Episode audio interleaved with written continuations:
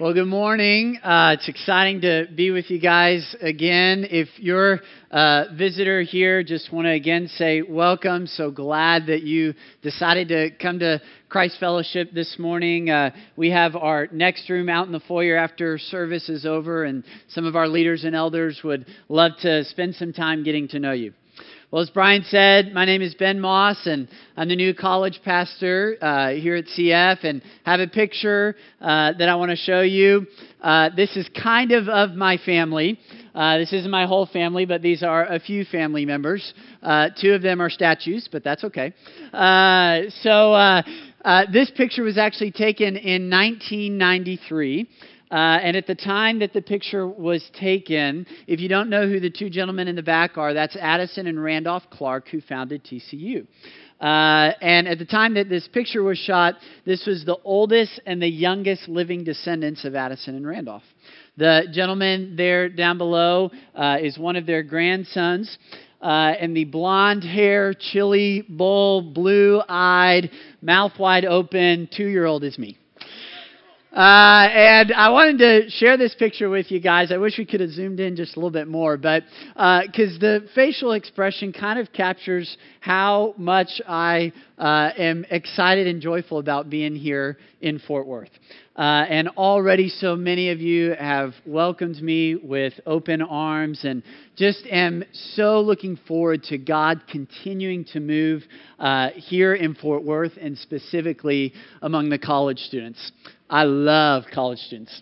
College students are awesome and believe so much uh, in this space in their lives, and that it is going to be a time where God is going to put them on a trajectory and they'll be forever changed. Let me uh, pray as we jump in. Jesus, thank you so much that you are the way, the truth, and the life, that no one comes to the Father except through you. God, I pray that you would come this morning and that you would speak. I pray you get me out of the way and that you would have your way. In Jesus' name, amen. All right, well, we've been in a series talking about more in everyday life. And this morning we're going to talk about more in everyday life and specifically evangelism. All right, I know I said the word evangelism. All right, so I know that some of you kind of maybe take a few steps back when you hear that. When I hear evangelism, man, I am ready to go. I just get so excited, and I believe in evangelism so much because it is God's plan A for reaching the nations of the earth, and there is no plan B. Matthew 28 8, 19 and 20 says, Go therefore and make disciples of all nations, baptizing them in the name of the Father, the Son, and the Holy Spirit, teaching them to observe all I have commanded you, and behold, I am with you always to the end of the age. If you're a follower of Jesus, there's a calling on your life to reach out. It's a part of the DNA of who you are. So, I want to do a little exercise with you guys this morning that I think will help us to remember and appreciate the impact of our own salvation. Take a moment just to think about the time that you came to know Jesus. Where were you? Who were you with? What was going on around you? How did you feel? Joyful, accepted, peaceful, maybe loved for the first time in your life? These experiences are significant to all of us, but more importantly, they're significant to God. Luke 15:10 says, "Just so I tell you, there is joy before the angels of God over one sinner who repents." God's desires that every tribe, every tongue, every nation would confess that he is God. And I would argue that there's few things that bring the Father more joy than a son or a daughter coming into right relationship with Him. So, what exactly do all of these coming to faith moments have in common? Well, most likely, all of them can be traced back to a single life changing relationship that you had with a Christ follower someone who is willing to lay down their life and walk alongside you in the journey of coming to know Jesus. These people put their own ambitions aside and focused on your needs because they loved you, cared about you, and wanted to see you succeed. Most of us are probably able to remember exactly who that person was. Why? Well, these people didn't just receive the gospel and let it end with one. Rather, they responded to the gospel by sharing with someone else, who shared with someone else, who shared with someone else, and so on down the line.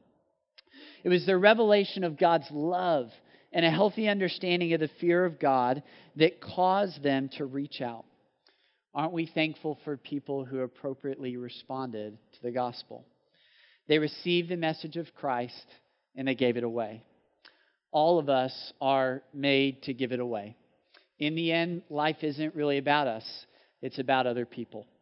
Love this quote by Bill Hybels. He said, True followers of Christ who really get it right give themselves to people.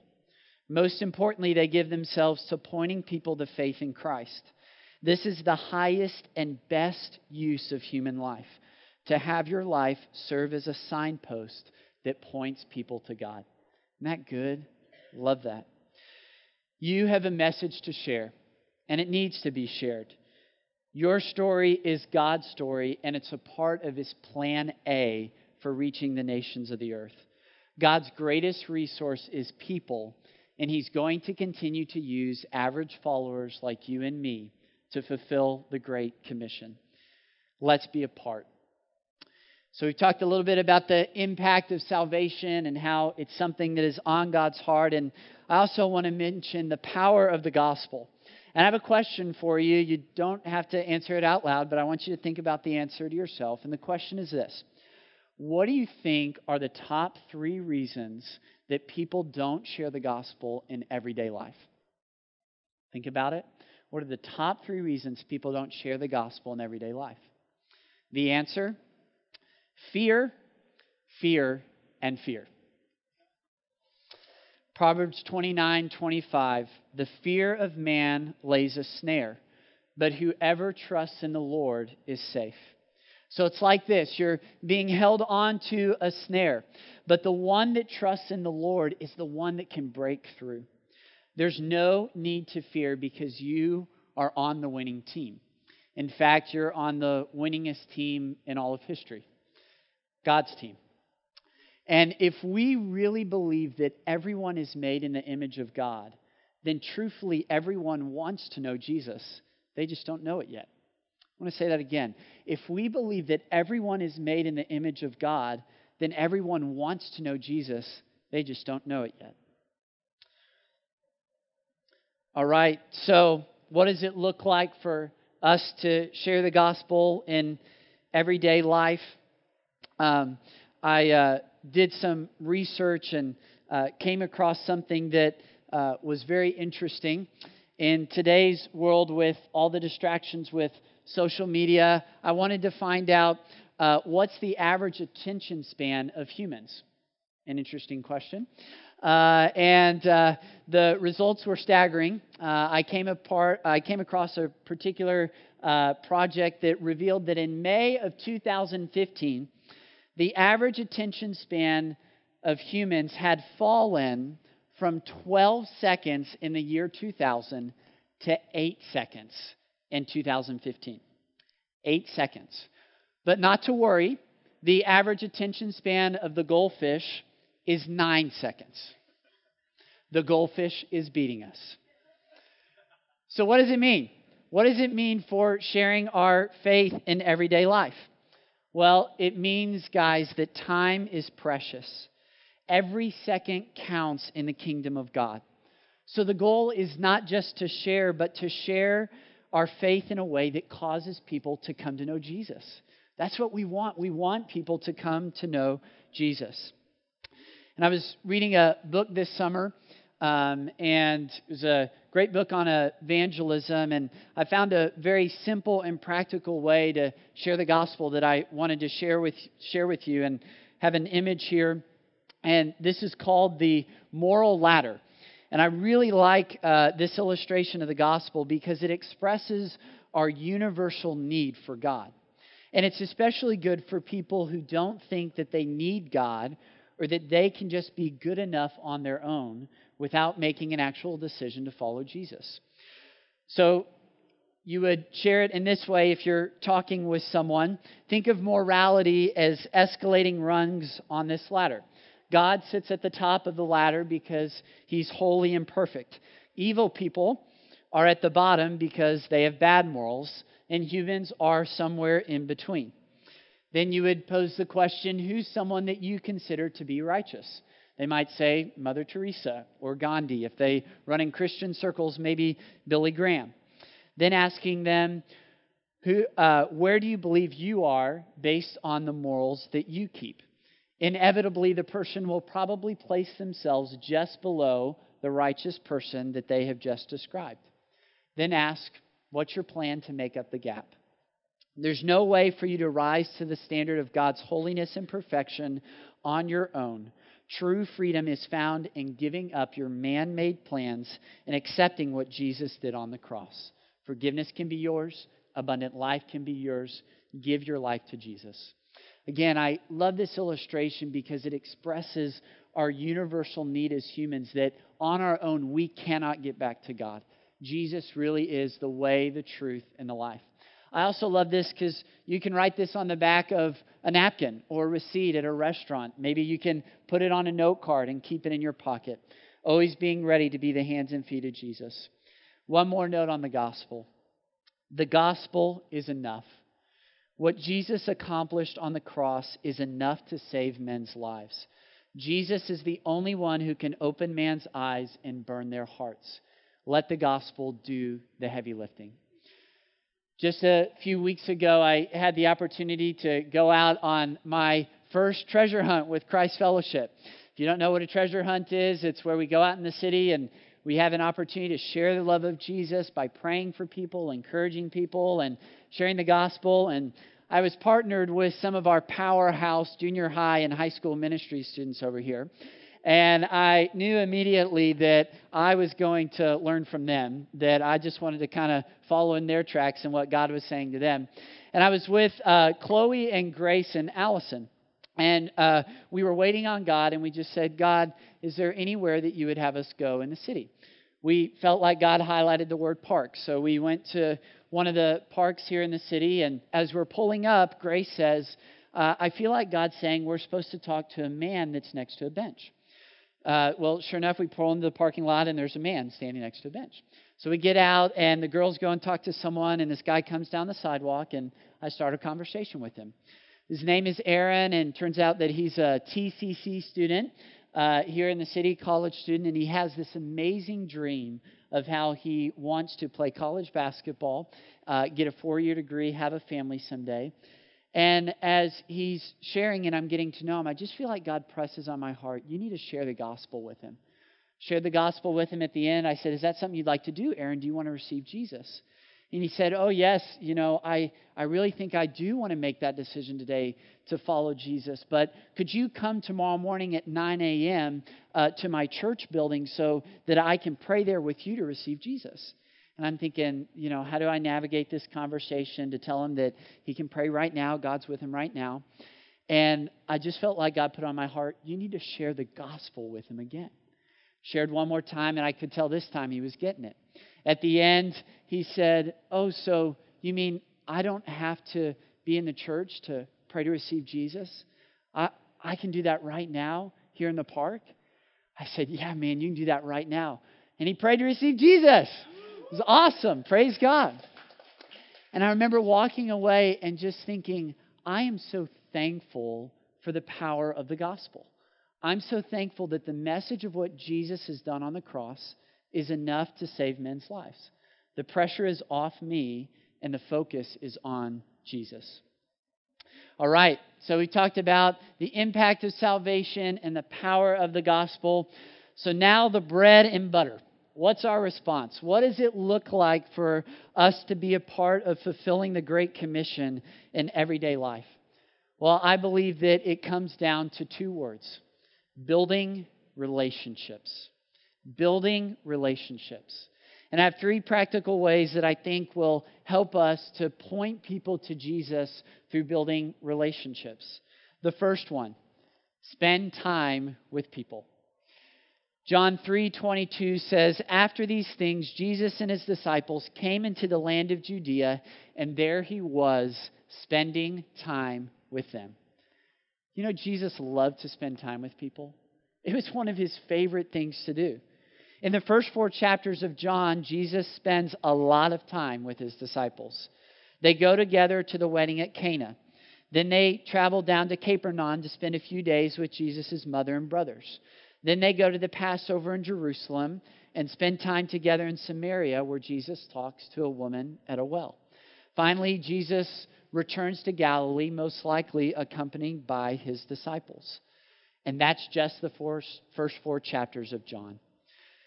Jesus was all about spending time with people, building friendship, community, and trust. Time is one of the most valuable things we have to offer those who are not walking with the Lord. Let's be generous with our time.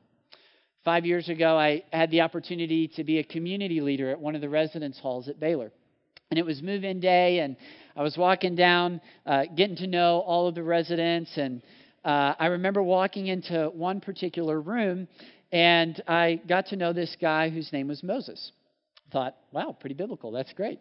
Uh, and uh, as I was talking to Moses, he uh, God just kept putting on my heart this one phrase Moses is a leader, spend time with him. Moses is a leader, spend time with him. Walked back to my room, I wrote it down in my journal, and for the next six months, I spent time with Moses. I did every like manly thing we could possibly do together. We went to every football game and played basketball and had a great time getting to know him. And after about six months, uh, Moses called me and said, Hey, Ben, I need to meet with you. So he sat me down and he said, Ben, I really appreciate the way that you've been reaching out to me, but uh, I feel like I'm not supposed to go to your church, and it's probably best that we not spend any more time together. Well, you can imagine I was pretty discouraged, disappointed. And I remember walking back to my room and just praying again and saying, God, what do I do next? And the exact same thought came to mind. Moses is a leader, spend time with them. And I thought, God, did you not just hear what Moses said? He said he doesn't want to go to church, he doesn't want to spend time with me. And the same thought came to mind. Well, I reinitiated with Moses, and sure enough, he was open to spending some more time together. The next six months, our friendship turned into more of a discipleship relationship. The next year, Moses helped me to start a life group. The next year, Moses started his own life group of 30 international students at Baylor.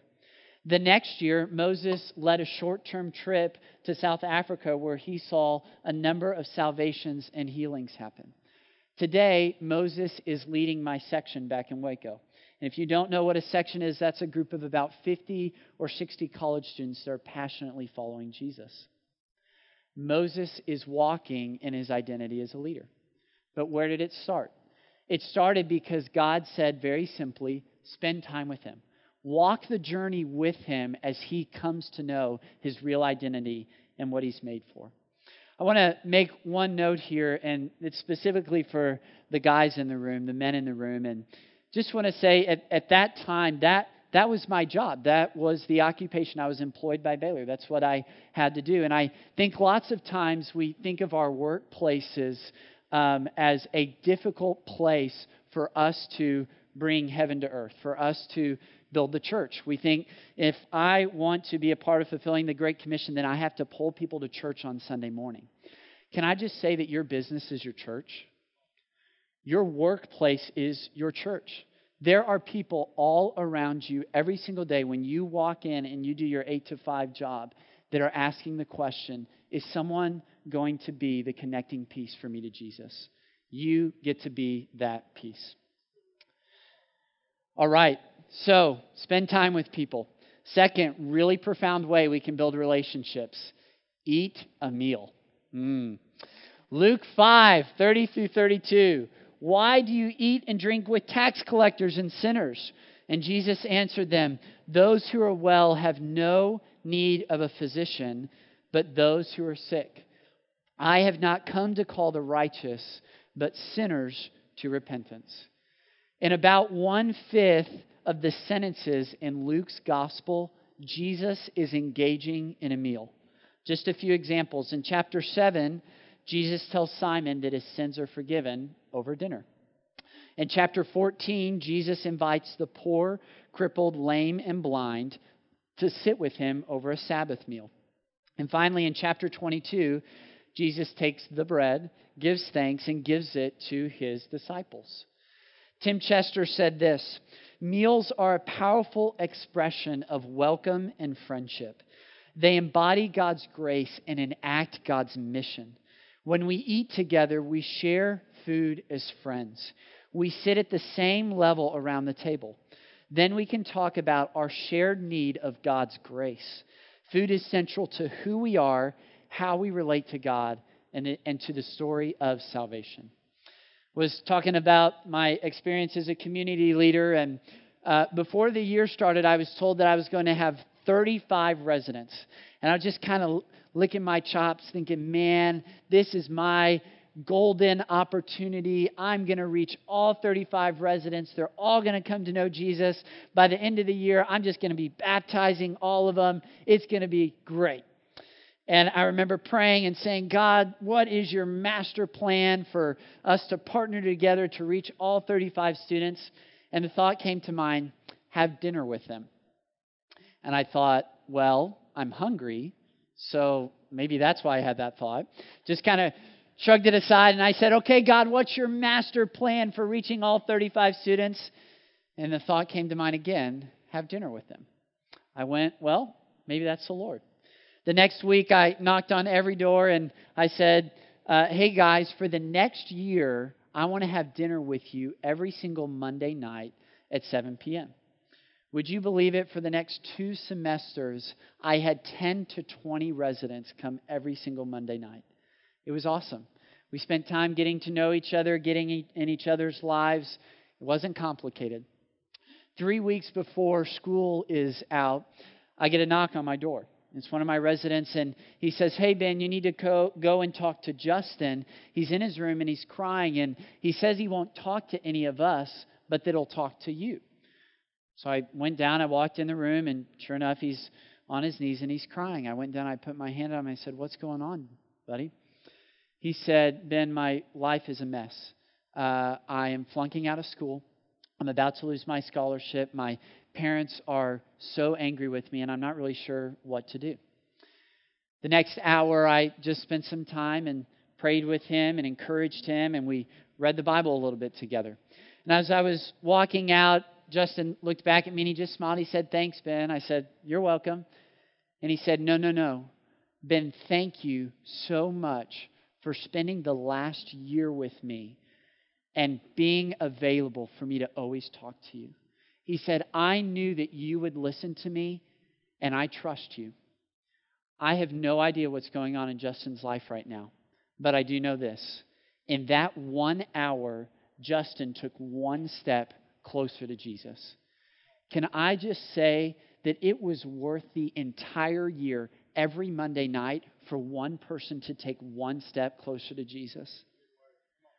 Imagine the number of opportunities that are in this room hundreds, if not thousands, for us to be able to start a friendship, start a relationship with someone, and be a part of connecting them to Jesus, who ultimately is going to be their source of greatest joy and great adventure in life.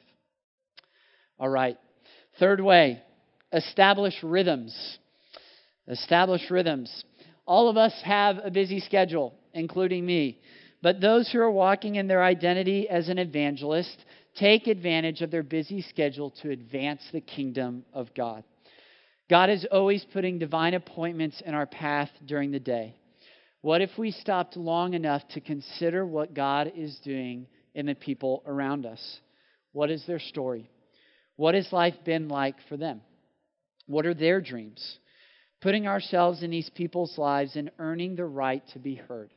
Uncovering their stories with compassion and grace, and then making ourselves available when God opens a door. Jesus is best known for initiating everyday conversations with everyday people. 2 Corinthians 2:15 says, "For we are the aroma of Christ to God among those who are being saved and among those who are perishing. Love to pray this prayer. God, I am always available to play the role that you want me to play today. Whatever it is, here I am. So, what's the key to establish rhythms in everyday life that bring heaven to earth? Well, I believe that the key is to go to the same places and build friendship with people. There's no special model here, just friendship. We all have errands that we take throughout the week the dry cleaners, bank, restaurants, the pharmacy, the grocery store, maybe our neighborhood, or again, our workplace. And it's in these places that God is calling us to be his hands and feet. What would it look like for people to say about Christ Fellowship, we are the aroma of Christ in this city? That we love people really, really well. Six months ago, I was uh, in Walmart. Yes, I confess, I love Walmart. Uh, and I was doing my grocery store grocery store shopping, and I was actually in a hurry, and I was walking up to the checkout, and as I was doing that, I just felt like God put on my heart that I needed to ask the cashier what her name was and if I could pray for her. Very simple. Got her name and spent some time getting to know her. And right before I left, I said, Hey, I know this is going to sound crazy, but I love Jesus. He's changed my life. Is there any way that I can pray for you? She looks back at me and she says, Yeah, you can. I'm a single mom and I've taken on multiple jobs. I'm not exactly sure where the next meal is going to come from, and I really need some help. I said, I'll be praying for you. I left, and uh, at the time I was living with a family in Waco, and the dad from this family uh, came home and he said, Hey, Ben, I'm getting ready to go do my grocery store shopping. Do you want to come with me? And my first thought was, No, I just did my grocery store shopping. Uh, and as I had that thought, I thought about that cashier. And I felt like God just put on my heart, you need to go back and you need to talk with her again. So we're checking out again, and I told the dad, I said, hey, we need to go to this aisle so we can go to this lady. And as I'm walking up, she, she, our, our eyes, our faces, she catches a glimpse of me, and this huge smile comes across her face. And I can tell that in the last hour, God's already been working on her heart. We walk up, and we had an amazing conversation. The presence of God comes, and uh, at the end of it, we were actually able to invite her to church. I found out that the next week that someone from our church actually followed up with her. I haven't seen her since. I don't know what's going on in her life, but I do know this. In that two hour period, she too took one step closer to Jesus. It was worth me putting aside my busy schedule, whatever was going on, for one person to see Jesus more clearly. Amen? All right, last way walk in obedience with the Holy Spirit. One of the ways that we can build relationships with people. Acts 1 8 says, But you will receive power when the Holy Spirit has come upon you. And you will be my witnesses in Jerusalem and all Judea and Samaria and to the ends of the earth. Our objective is to walk when He prompts us to walk, talk when He prompts us to talk, fall silent when He calls us to fall silent, and stay when He asks us to stay. In my times with God in the morning, I love to pray at the end just, Holy Spirit, is there anyone or anything that you want to highlight to me today? Some of you know that about a month ago, I had the opportunity to take a scouting trip to Russia and I took uh, four Mongolians with me. And the morning that we were we were in Mongolia at the time, and the morning that we were getting ready to cross the border, I was spending time with God. And I got done. I just said, Holy Spirit, is there anyone or anything that you want to highlight to me? And I just kept he- hearing the word salvation, salvation, salvation. Wrote it down in my journal, and I told my team, I said, Hey guys, I feel like God is highlighting the word salvation. I'm not sure what it means, but I think we should trust God. Well, we crossed the border and uh, took us all day, and we finally arrive at this little hut. And I come to find out that there's a group of people who have traveled over 500 kilometers just to come to this little house church gathering because they heard that we were going to be talking about Jesus. We're worshiping in the Altai language, and this mom of this family uh, comes in, and uh, through translation, she says, uh, you need to go and talk to the two guys who are standing in the back uh, because they're not engaged in worship. I was like, Yes, ma'am, okay, I'm going. And I go over and I start a conversation with the two guys. Turns out that they're the taxi drivers that have taken all these people uh, this long distance. I shared my faith with them a little bit. They said, Hey, we're not really interested in that Jesus thing. I said, No worries. Uh, why don't you come back tomorrow and we'll have some coffee together? They come back and uh, we talked with them for about four hours. Three different people shared their testimony. I shared the gospel about three different times. And literally, right before we're getting ready to leave to go to a totally different part of the country, they both received Jesus. It was an awesome moment. And I remember just God's presence being there and being so thankful how God had moved. And the next day I was spending time with God and I looked back in my journal and I saw that word salvation. You know, God knew exactly what He wanted to accomplish. My responsibility was just to try and walk in obedience to what He was saying. God is always speaking to us if we would just have one ear inclined towards heaven. One last story as we close.